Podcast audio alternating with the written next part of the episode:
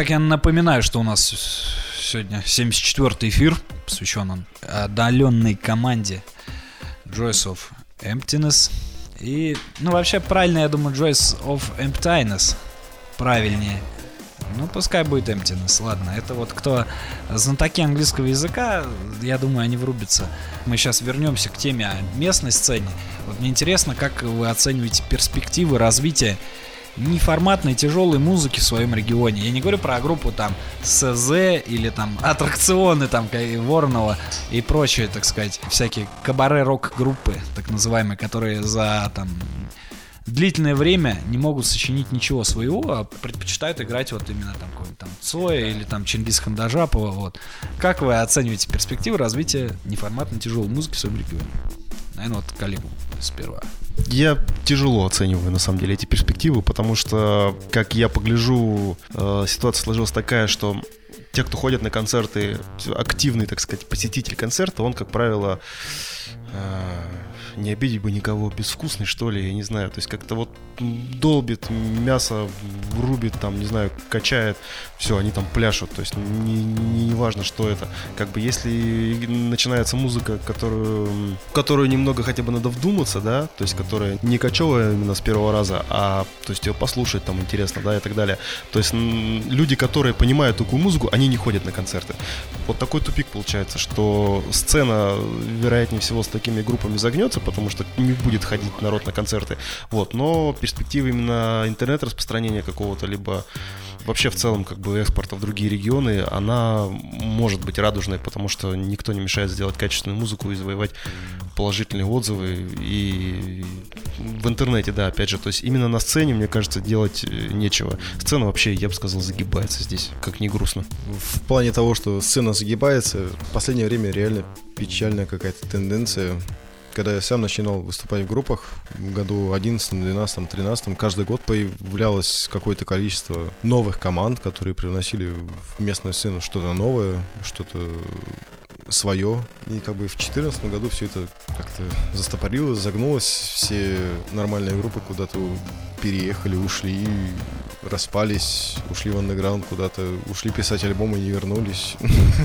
В настоящее время я не могу такую какую-то одну группу выделить, что она вот лидер сцены и тащит за собой остальные группы. Если одна группа выступает, вот одна из лидеров, и все за ней там сразу потянутся, о, они же там выступают, давайте мы тоже с ними, для нас лишний пиар. Ну нет, я не скажу, что есть такая группа сейчас на данный момент. Ты считаешь, что концертная деятельность группы это и есть достижение? Я не считаю, что это как достижение. Я считаю, что это один из важных самых аспектов. Хорошо, но я думаю, ты в курсе, да, такого проекта, как Бурзум. Он концерты не дает, его знает весь мир, к примеру. Опять же, было выше сказано, что она бесперспективная, и народ не ходит. Зачем тогда давать концерты? Можно же студийно, спокойно существовать, как многие группы и делают. Ну, это во всяком случае такой двойственный аспект. В принципе, какому-то слушателю не важно, как ты звучишь на записи. Важно, как ты проявляешь себя вживую. Ну и в данном случае, как ты конкретизировал создатель Бурзум, он до этого играл в группе и давал живые выступления. И потом на основе этого основал свой проект и, соответственно, выпускал альбомы. И за счет того, что он был уже известен, его альбомы продаются, клипы снимаются и тому подобное. Мне кажется, все равно концертный опыт должен быть у каждой группы. Каждый должен понимать, как он ведет себя на концерте. Ну и во всяком случае нужно себя показать. Неважно, как ты показываешь себя на записи, мне кажется. Важно, мне кажется, больше, как ты подаешь себя на сцене. Э, вот личный опыт возьму. Как мы э, разыгрывали группу греческих металлистов Rooting Christ. Как я узнал об этом, я сразу послушал их э, альбомы. Меня, если честно, не впечатлило то, как они же э, ну, звучат на записи. Как-то очень сухо. Очень сухо все было, хоть я и в наушниках все это слушал, и пытался проникнуться, и тому подобное. Но как я их услышал вживую, там настолько живая энергия была, настолько была мощная подача. Хотя вот все те же самые песни, которые я слушал на записи, они играли вживую. Блин, ну это просто непередаваемое ощущение. Я еще вот по этому поводу хотел очень добавить, вот как раз таки по-своему слежу за вот этой сценой, да, нас же можно отнести там к постблэку, постметаллу, то есть я за этой сценой очень рьяно слежу за российской, потому что, ну, мне это интересно, я это слушаю. Соответственно, я вижу, как там ну, я их назову наши соратники, да, там коллеги, да, по цеху, ребята с Питера, да, с Новосибирска, с Москвы, очень большую часть своей аудитории они завоевывают именно концертами, то есть они дают концерты, они дают туры, и, соответственно, у них из-за этого аудитория очень разрастается, потому что вот именно за счет живых выступлений. Ребята ездят по городам, ребята дают концерты, у них аудитория растет. Мы здесь, в своем Улан-Удэ, мы изолированы вот от этой всей движухи, грубо говоря. Мы вот альбом как бы слили в сеть, да, там что-то здесь у себя сыграли, все. В тур ехать это тоже, ну, не так просто собраться, ну, для группы, как может кому-то показаться, да у каждого там какие-то свои там дела, заботы и так далее. Хотя мы планируем, конечно, и я надеюсь, это будет. Но тем не менее, живое выступление, его тур, мне кажется, вообще для группы это значимое событие. И я надеюсь, говорю, что у нас когда-нибудь мы соберем все и дадим свой тур и дадим концерты, проедемся хотя бы вот, вот поближе, по, по ближайшим городам, по Сибири. И я думаю, это очень важная составляющая. Когда ты даешь концерты, ты расширяешь свою аудиторию. А когда ты там выложил альбом там в сети раз в полгода, и все, ну как бы больше от тебя ничего не слышно. Ну, соответственно, согласись, это ты как бы изолирован, получается. Согласись. Не, ну по части там что-то выложил раз в полгода, это необходимо подогревать всякими интервью, промоушен, видеоклипами в том числе. Вот. И в этом не шарим, это, видимо, я, я опять же вернусь э, к обсуждению той же группы, например, ансамбль Христа Спасителя. У них вот э, за последний год один концерт всего лишь был, однако аудитория все увеличивается, увеличивается. Тогда с такими раскладами, как вы себя вообще представляете, ну, себя и свою группу через 10 лет? Будет ли она существовать и сколько к этому времени вы планируете выпустить или записать альбомов? Наверное, Олег ответит на этот вопрос. Мы так далеко не умеем заглядывать. 10 лет это очень большой срок. Как говорится, не все могут смотреть завтрашний день, вернее, смотреть могут не только лишь все, мало кто может это делать, да?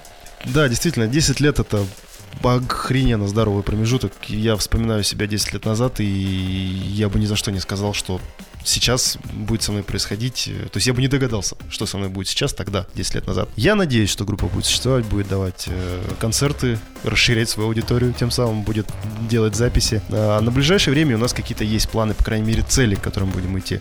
Хотелось бы видеть себя живыми через 10 лет как группа, хотелось бы шевели, хоть, хоть как, как люди, тем более хотелось бы шевелиться, но посмотрим. У нас есть идеи, у нас есть какие-то там задумки и так далее. Если бы это было все так просто реализовать, вот так вот у тебя есть идея, ты ее взял, там состряпал, и на следующий день она у тебя готова, да, то у нас бы уже было очень много, но каждый день там сталкиваешься с какими-то там проблемами, сложностями и так далее. И поэтому эти идеи реализуются не с такой скоростью, с какой бы это хотелось. Даже альбом, когда мы взяли записывать, да, я не знаю, там, может, кто следит за нашим творчеством, тот помнит, что мы там еще в 2014 году выкладывали сингл, и то есть мы еще в 2014 году планировали там альбом выложить, но в силу сложностей, форс-мажоров, каких-то нюансов, то есть это все затянулось, мы альбом закончили только в 2015 году, мы в 2015 году его как бы представили. Как бы понимая то, что у нас по большому счету, да, вот эти треки, да, они там в таком сыром виде были готовы еще в 2013, да, а то есть два года потребовалось для того, чтобы их вот огранить, отшлифовать и привести их в тот вид, который у нас бы устраивал. И поэтому задумок много, мыслей много, ну и я надеюсь, что через 10 лет у нас будет много альбомов, много туров. Я на это надеюсь. Такая просьба будет назвать лучшие стороны вашего альбома. Что вам в нем особенно нравится, что удалось? Все, все ли задумки вы воплотили в этом альбоме? Хотелось бы что-нибудь добавить или убрать, или переделать вовсе. Но я думаю, по звуку, когда вот выходной звук уже получаешь, вроде ништяк. В интернет вывалишь, да, это вот я по своей радиопрограмме, вываливаешь в интернет и понимаешь, вот это хуйня. Я думаю, у вас ну, тоже такое ощущение было, да, Олег? У меня вообще, у меня нескончаемое вот это вот ощущение, никогда оно не закончится нахрен у меня, что всегда можно что-то переделать. Я, как ни странно, на нашем радио попал однажды на интервью группы господи, Чаев. Да, вот там ребят сказали, что для любого музыканта всегда выпущенный материал, всегда можно доработать. Ты записал песню, ты готов ее выпустить, но всегда хочешь что-то изменить. И вот надо просто уметь останавливаться. Мы вот в определенный момент остановились, записали, выложили. И вот я куча вещей вижу, которые можно исправить, но я понимаю, что нет, это как бы уже совершившееся событие, то есть оно, оно было, и его переделывать и ворошить точно не стоит. При всем при том, мне охрененно нравится на самом деле наш альбом. Да, я, мне, мне все нравится. Просто на тот момент, когда мы выпускали альбом, ты, вот, Олег, сколько этим занимался вообще? Ну, сведением и мастерингом, да. Сведением и мастерингом. И просто на тот момент, когда я пришел с армии и послушал треки, которые он на тот момент уже сделал, я увидел разницу и говорю Олегу, ты не хочешь вот наш альбом ремастерить сделать? Он говорит, нет. Просто я вот цитирую его слова. То, что мы тогда хотели сказать, мы сказали и сделали. Я не хочу ничего менять. И как бы я согласен с его мнением. Просто все так. Я вот еще добавить хочу, ну, наш альбом, я его не слушаю, например, очень долгое время, да, и возвращаюсь к нему, я его переслушиваю, и там есть один трек, который я бы хотел поменять. И сейчас уже почти все со мной в этом согласились, и вообще так вышло, что мы много что в нем поменяли, то есть вживую мы сейчас играем этот трек по-другому, этот трек «Опустошенность». И я думаю, может, вот единственное, то, что из этого альбома, да, то, что мы в ближайшее время, может быть, предпримем какие-то попытки к изменению, но в целом мы удовлетворены результатом. Это, ну, наверное, честное отображение того, что мы представляли на тот именно момент. Вот, вот это ты очень четко сказал, даже добавить и нечего. Я просто проанонсировать, ты сейчас ходишь вокруг да около опустошенности, что мы там, мы нахрен ее перезапишем, короче еще такой вот вопрос, да, соответственно, касаемо творчества и всего остального. Чем вы готовы пожертвовать ради творчества? Может быть, были уже какие-либо жертвы? И вкладываете ли вы денежные средства в раскрутку своей группы? Как считаете, это вообще нужно делать? Жертвуете на какие-то вообще все остальное? Конечно, мы жертвуем. Вот у нас все концерты, которые проходили, не, не в Улан-Удэ, те два концерта, два же, да, их было вроде бы. Мы туда ездили на свои деньги, то есть как проезд, проживание там, да. Кормили, про, про, кор, кор, пробухание, кормили, да, себя тоже все это на свои деньги. И деньги-то немалые там, все равно там надо отдать там, ну, каких-то несколько тысяч, может, десяток даже уходил на рыло. Ну а что, да ладно, да. Это как бы жертва очень такое трагичное слово в данном случае. Я бы не хотел бы его, да, упоминать, как бы вот именно как жертва. Но на самом деле и моральных, и временных, и физических, и денежных расходов в музыку улетает просто, как, я не знаю, как свинья из корыта просто жрет. Как в трубу, да. Но для нас не жертва, это как бы прикольно. То есть мы вкладываем свои силы, вкладываем свои деньги, и на, на выходе получаем удовольствие. Нам это нравится. Творчество для вас это единственная сфера деятельности? Если нет, то в связи с этим вопрос будет таков. Чем занимаетесь еще? Работаете? Где? Ну, если хотите, можете ответить. Является ли для вас реализация в профессиональной сфере важным моментом? Помимо музыки, естественно. Ну, мы, естественно, все тут уже взрослые люди. Каждый работает, каждый что-то делает. Там, семью кормить как-то надо, естественно, музыка нам это никак не приносит. Ну, а если брать такие вещи, да, я на самом деле на ребят смотрю, да, вот есть в группе ребята, музыканты, а есть я. То есть, не, ну правда, когда меня называют музыкантом, мне даже как-то немного стыдно, ну, потому что, ну, я вокалист, я там, конечно, пишу тексты, но, тем не менее, ребята, да, там гораздо круче, ну, во всяком по моему восприятию, они гораздо круче меня, но я там тоже по-своему, я там помимо этого, да, там пишу какие-то стихи, пишу какие-то тексты, печатаюсь в каких-то там омских андеграундных газетах, это довольно-таки прикольно, да, приходишь домой, получаешь там конверт, там, тебе пришла газета из Омска, просто где тебя напечатали. Ну, приятно. А ну так, ну мы работаем, что-то делаем, там, я там, еще раз говорю, я задействован в каких-то других проектах.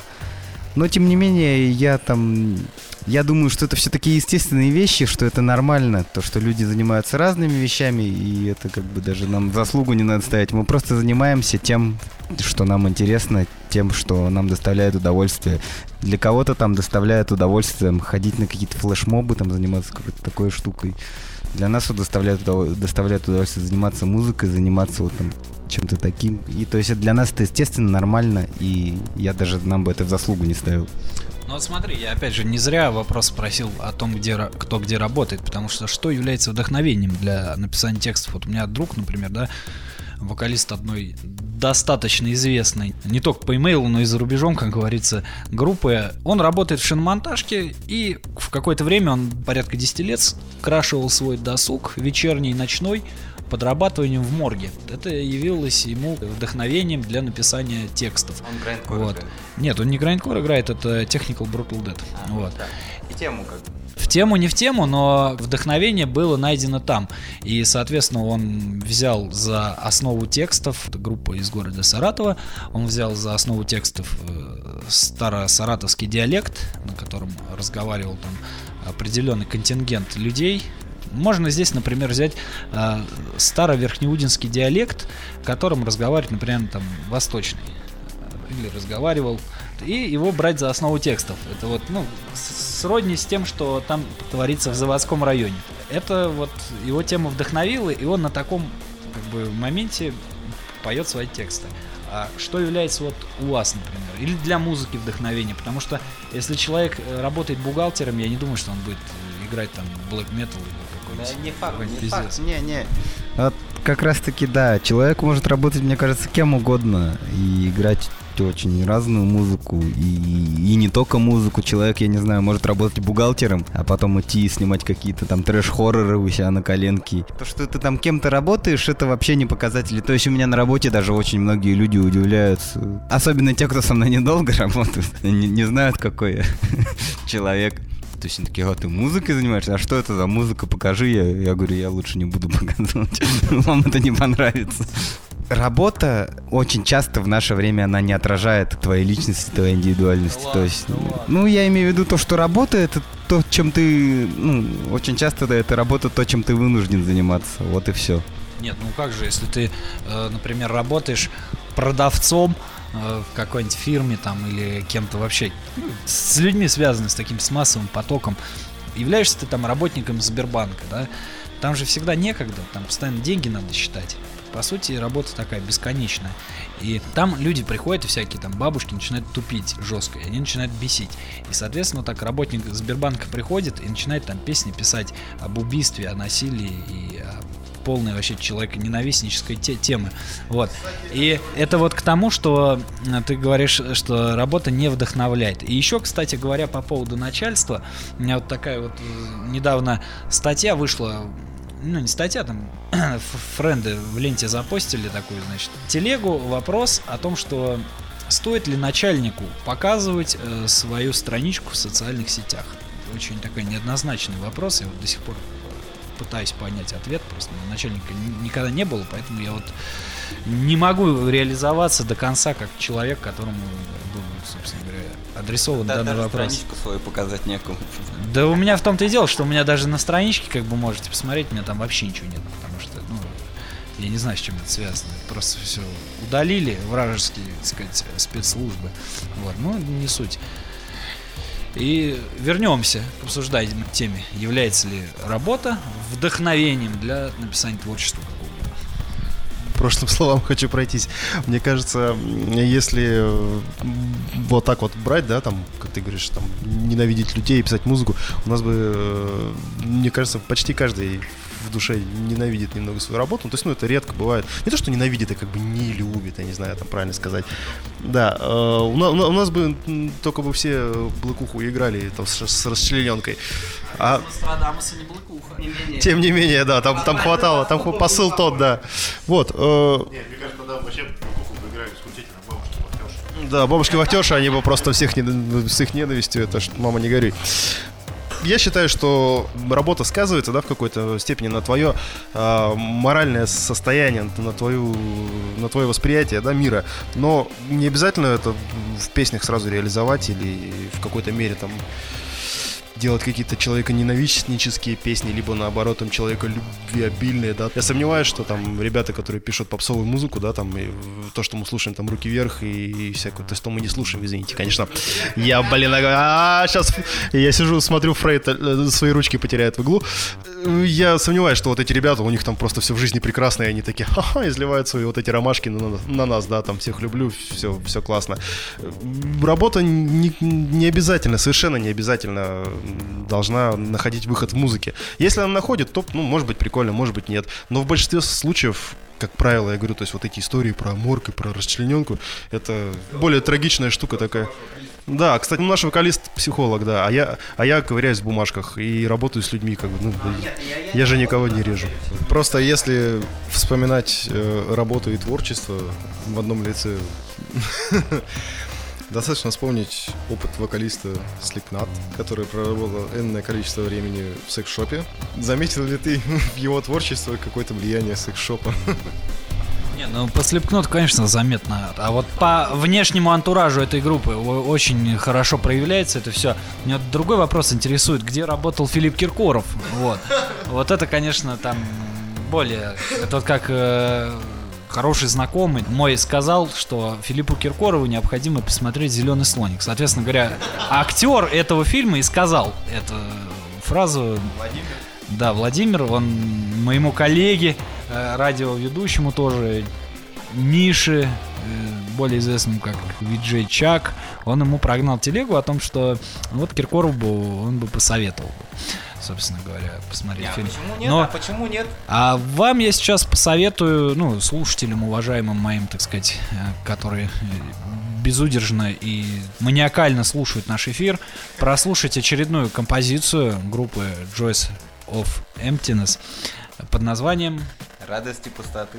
Радости пустоты. Слушаем.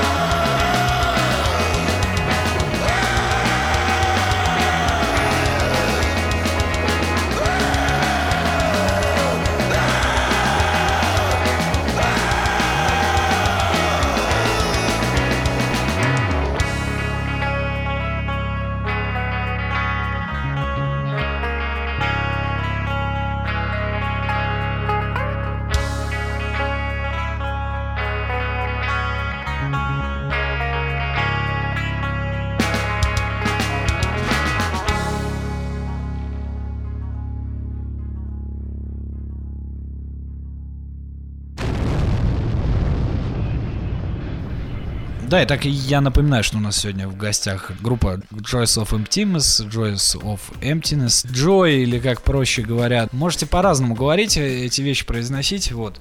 Я напоминаю, что у нас именно они сегодня в гостях. И самое главное, я очень рад, что вы сейчас находитесь около компьютеров или ну, в наушниках и слушаете наш данный эфир, потому что самое лучшее это слушать эфир программы «Изоляция», а иначе можно попасть на улицу и за просто-напросто околеть, чего, в общем-то, не хотелось бы потом читать на всяких сайтах типа и Тартаса, и Лента.ру, что слушатель во время прослушивания программы «Изоляция» просто околел и замерз. Мы подходим к завершению нашего 74-го эфира, и у меня будет несколько вопросов таких вот э, вам, да, и первый вопрос будет таков. Есть ли у вас ориентиры в музыке, на которые стоит равняться?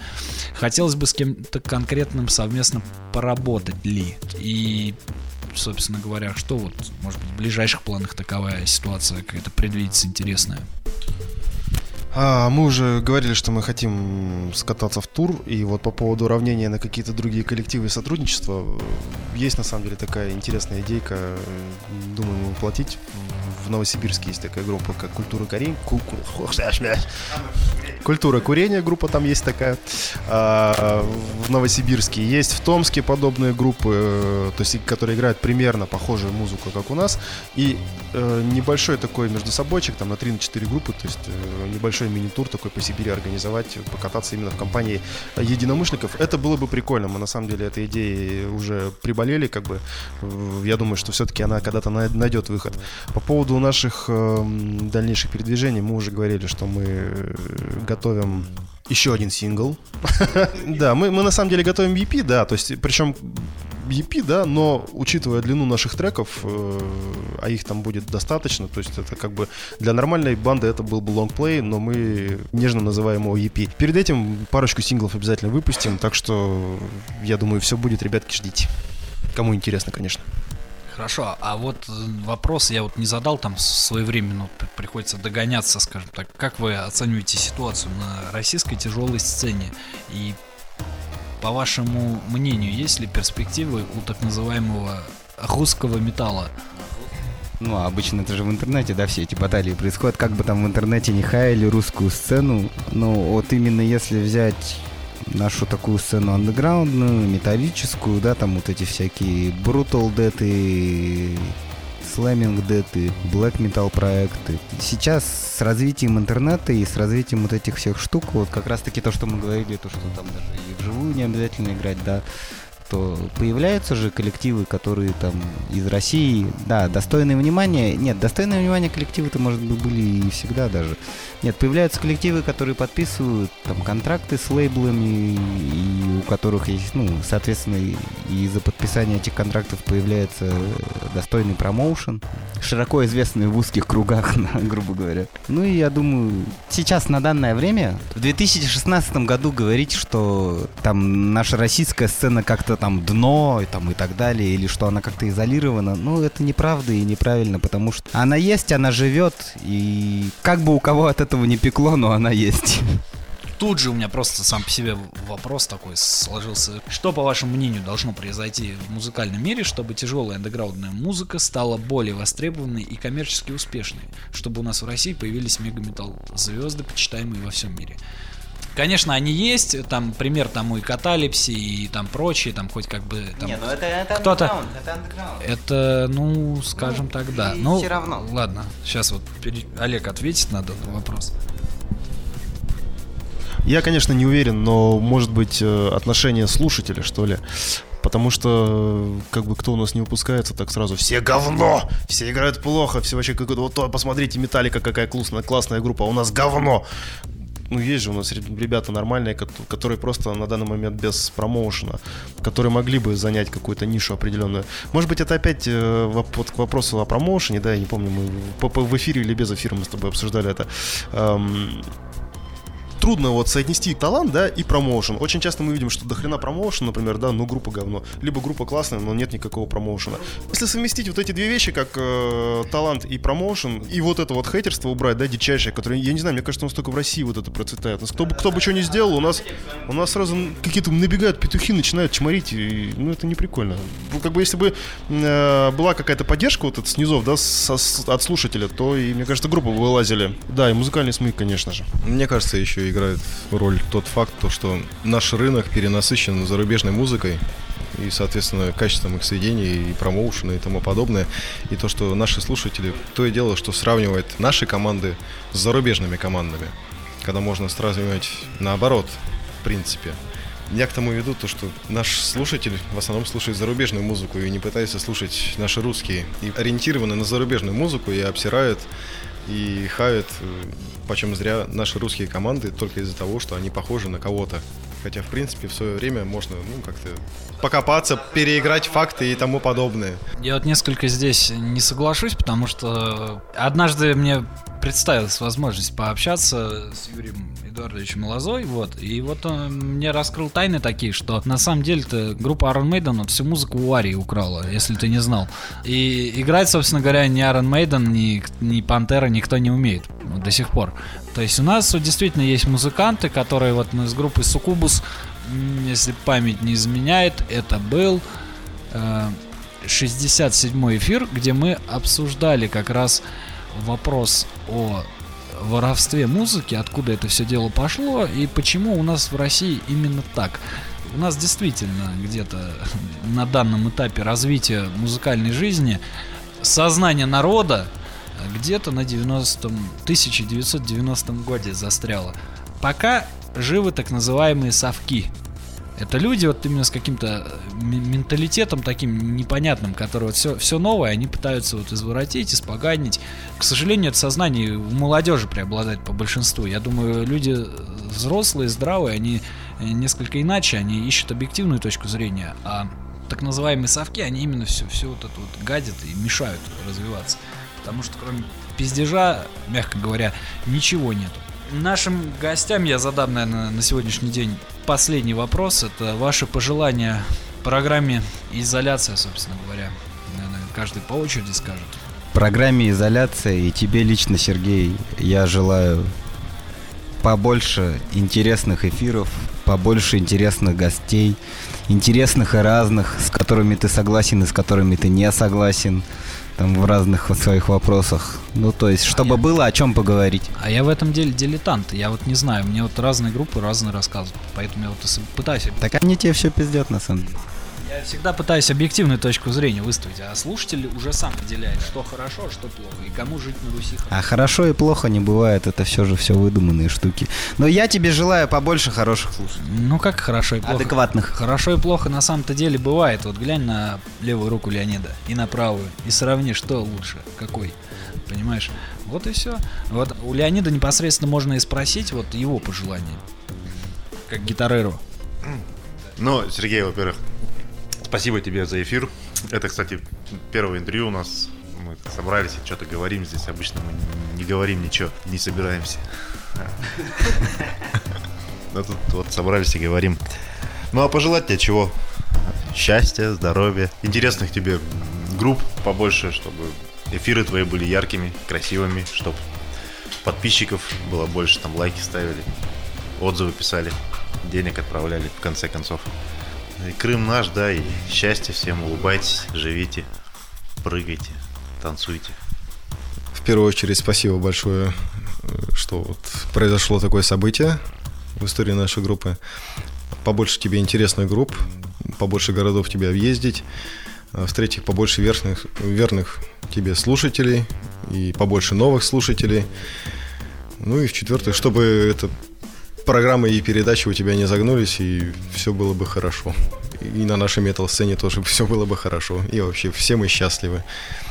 Я пожелаю, чтобы программная изоляция была, точнее, становилась все менее изолированной, чтобы число слушателей росло, как ни странно, пожелаю хорошей музыкальной обстановки в России, потому что если будет она, то и у тебя будут эфиры и интересные разговоры и общение. Спасибо. Ну да, я благодарю сегодняшних гостей. Э, Соответственно, могу, так сказать, э, напомнить нашим слушателям, чтобы вы слушали Долбу и Молотилову, потому что, как вы знаете, каннибализм – залог здоровья, и для этого необходимо слушать все виды экстремальной музыки и политической направленности, да, но только самое главное не застрять на это внимание. Вся политика – это полное говно, а особенно кто на это клюет, скажем так люди, которые придерживаются какого-то направления или течения, то есть ни в коем случае нельзя придерживаться, всегда нужно действовать самому по себе. Соответственно, выделять хорошие и правильные объективные стороны. Точно так же, как слушать и правильную музыку. Поэтому я желаю всем удачи. Не знаю, будет ли еще до Нового года что-либо, но я думаю, мы встретимся там. Всем до новых встреч. Завершающей композицией данного эфира явится песня под названием «Опустошенность». Я думаю, она, собственно говоря, эм, отразит всю объективную ситуацию нашей радиопрограммы.